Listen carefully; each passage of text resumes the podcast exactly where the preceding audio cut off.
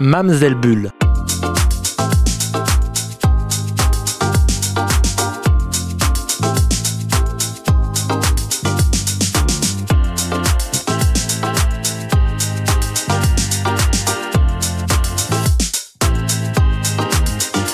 Mamselle Bulle sur Radio Campus Paris.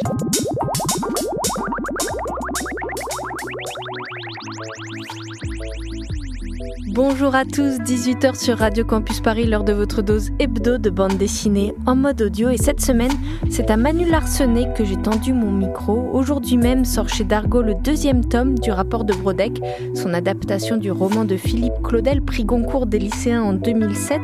Au centre de ce rapport de Brodeck, un meurtre collectif commis dans un petit village, la victime, l'autre, l'Anderer, un personnage au final très proche de Manu Larsenet. Le thème de l'artiste qui arrive dans un milieu fermé, qui va pas le comprendre, ouais, c'est un truc qui me tient à cœur pour diverses raisons et pour le, sur lequel je m'identifie assez bien. Ouais. Et il y a différentes choses. Il y a l'arrivée euh, dans un milieu qui ne le comprend pas, même si au début, il est quand même accueilli comme un roi. Il est très très bien accueilli, mais par sa différence, par le fait qu'il dise pas un mot pour remercier, que sur l'estrade devant la foule, il se contente de dire un petit merci et de s'en aller. Évidemment, cette manière-là crée euh, comme un mépris chez ces gens. Alors que peut-être pas du tout. Peut-être qu'il a fait ça parce qu'il avait rien à dire euh, et que c'est tout à fait acceptable. Mais pour eux, c'est interprété comme du mépris. Donc c'est marrant aussi de voir à quel point le même événement va être interprété de manière radicalement différente par l'un ou par l'autre, suivant le caractère, la, la psyché et tout ça. Et il y a aussi un autre, un autre point commun, c'est que justement quand il expose euh, les dessins qui représentent euh, les habitants, il le dit, il dit euh, les traits sont plus, expriment plus que, que les mots. Il dit, il dit le dessin n'est pas forcément semblant, tu es pas forcément ressemblant sur le dessin, mais ça ressemble à qui tu es.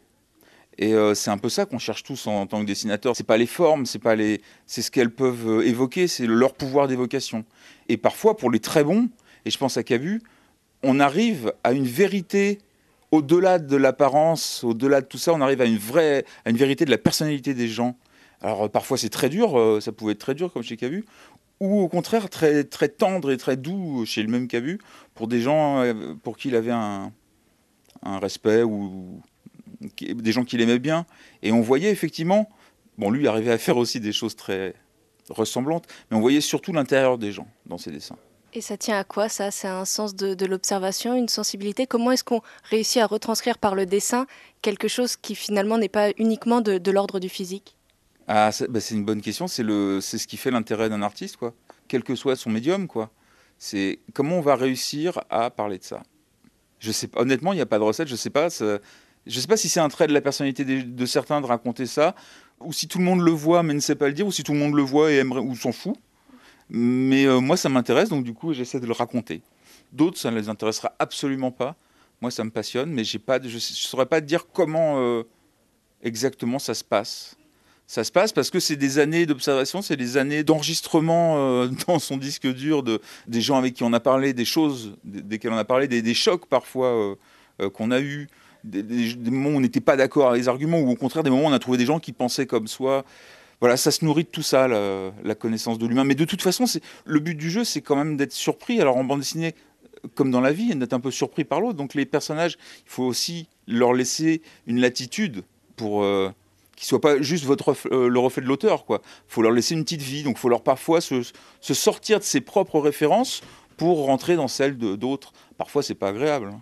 Mais il y a aussi euh, l'idée d'expérience aussi qui est quelque chose de plus le, dessin devient un langage naturel, plus on réussit aussi à véhiculer ça, puisque le, dessin finalement c'est un langage naturel pour toi de, depuis longtemps, comme on disait, ça a pu remplacer euh, les mots finalement.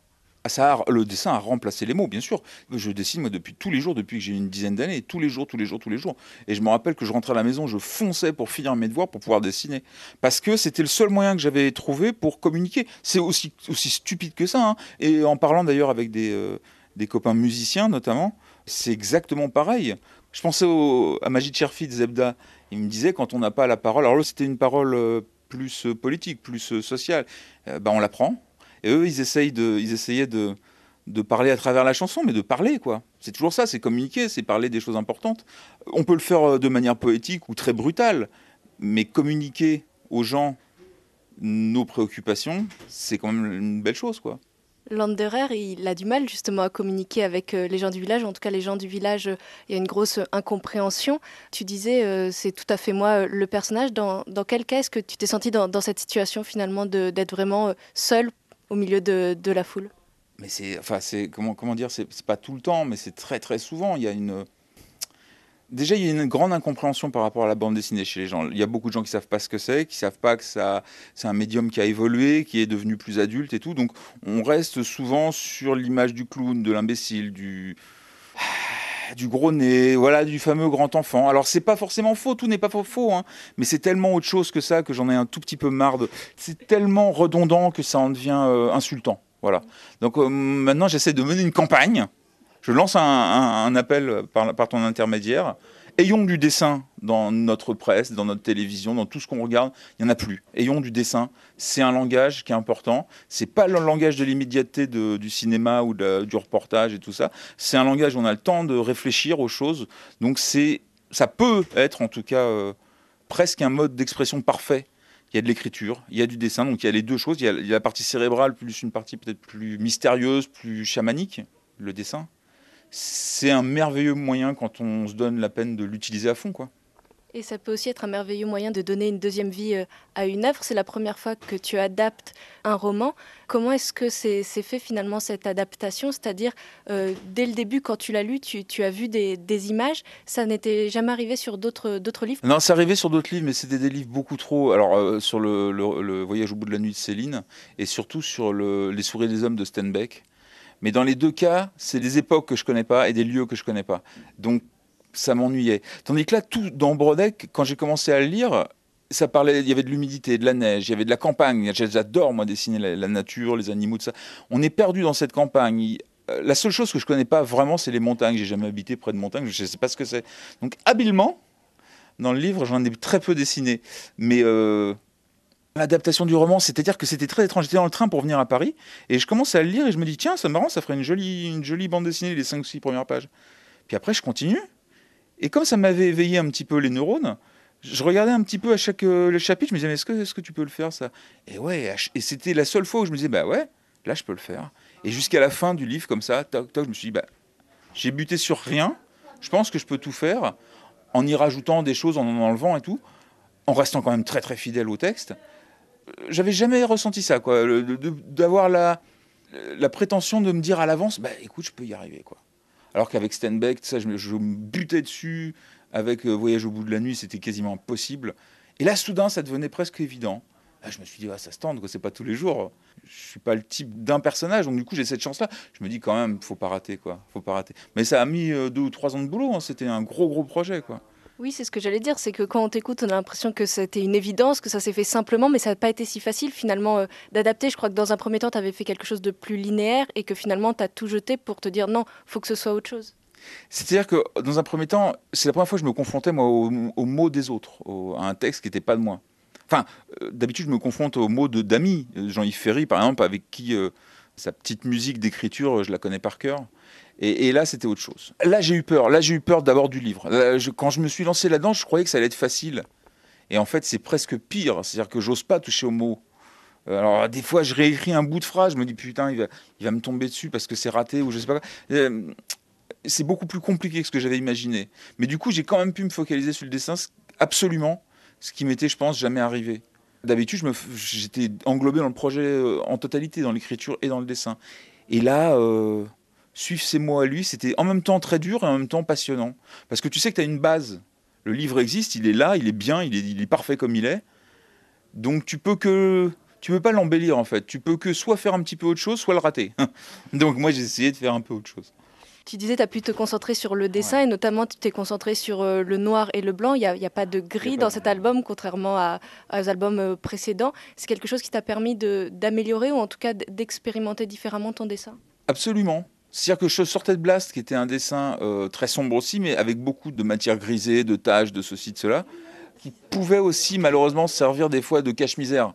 Quand je rate un truc, tu sais, tu mets une belle tache bien esthétique dessus, puis personne n'y voit que dalle. Alors qu'avec le noir et blanc pur, euh, tu rates, tu rates. Quoi. Alors là, ça se voit. Donc du coup, effectivement, j'ai triplé mon temps de travail. En fait, euh, je faisais une planche par jour avant. Et là, sur Broadway, j'ai fait une planche tous les trois jours parce que je recommence chaque case 20 fois. Quoi. Je me sens tellement redevable au texte, je me dis, si je laisse passer un dessin qui est moyen, c'est quand même vraiment pas sympa. Quoi. Donc du coup, j'y vais jusqu'à ce que la case soit bonne. C'est pour ça que je suis fatigué là maintenant. Mais justement, est-ce que tu penses qu'au-delà de, de, cet album, de ces deux volumes, ça aura changé quelque chose sur, euh, sur ton dessin pour de, de futurs euh, travaux? Oui, bien sûr, mais on apprend toujours. Hein. Par contre, du coup, maintenant, j'ai envie de l'exact inverse. Maintenant, je pense à, à Hergé, je pense à Chris Ware, je pense à Daniel Close, à des trucs très raides, très épurés. En fait, j'ai été tellement loin dans le noir que je me vois pas continuer ça parce que ça deviendrait un peu caricatural après. Là, je pense que j'ai fait ce que j'avais à faire entre Blast et le, rapport de Brodeck. Je pense que j'ai étudié le noir euh, que je voulais faire, c'est-à-dire euh, hachurer, euh, gratter, avec des taches et tout. Maintenant, j'ai envie d'aller vers quelque chose de beaucoup plus synthétique. Mais du coup, tout ça va me servir. Tout ce que j'ai appris en faisant le, mais d'ailleurs, si, tu, si tu relis les deux Brodeck, tu verras qu'au début du premier, il y a des plongées, alors que dans le deuxième, il y a plus que, ce que j'appelle le cadrage Trumpf, c'est-à-dire que tu as la case, au-dessus tu as un petit sol, et tu as les personnages dessus presque en ombre chinoise.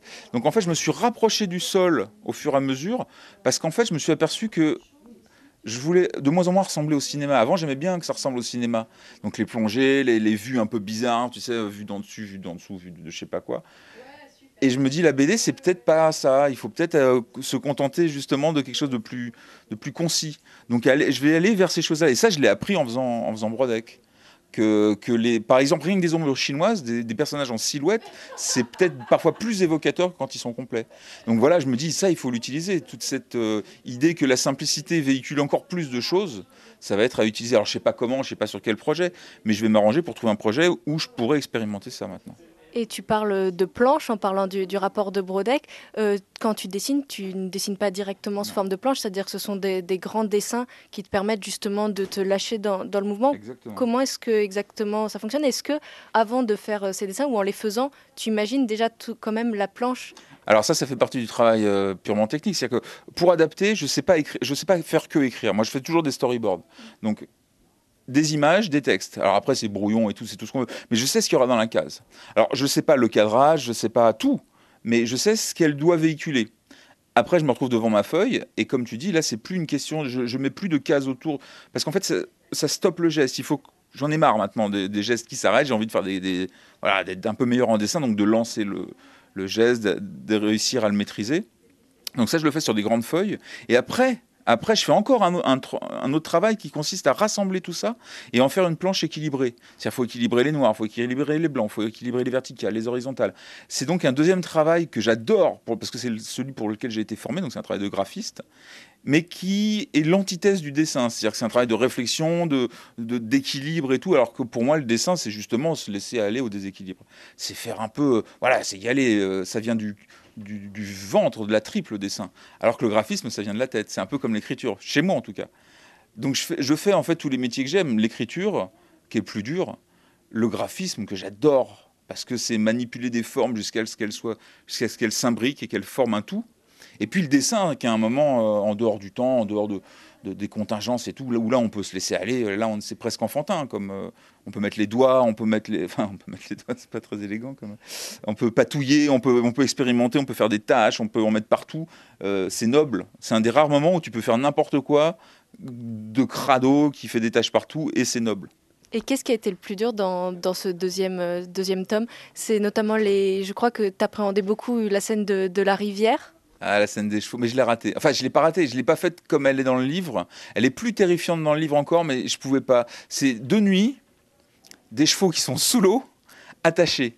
il faut qu'on voit qu'ils sont attachés, il faut qu'on voit le courant de l'eau. Donc j'ai essayé pendant 15 jours et euh, là, je dois avouer que c'est le seul, la seule fois où j'ai renoncé à quelque chose en me disant ça, ça j'y arriverai pas. Ça, c'est trop complexe, les gens vont pas le lire, vont pas le comprendre. Je peux faire des choses très belles, hein. je peux faire un truc très torturé, mais si on le lit pas, euh, si les gens butent dessus, c'est con.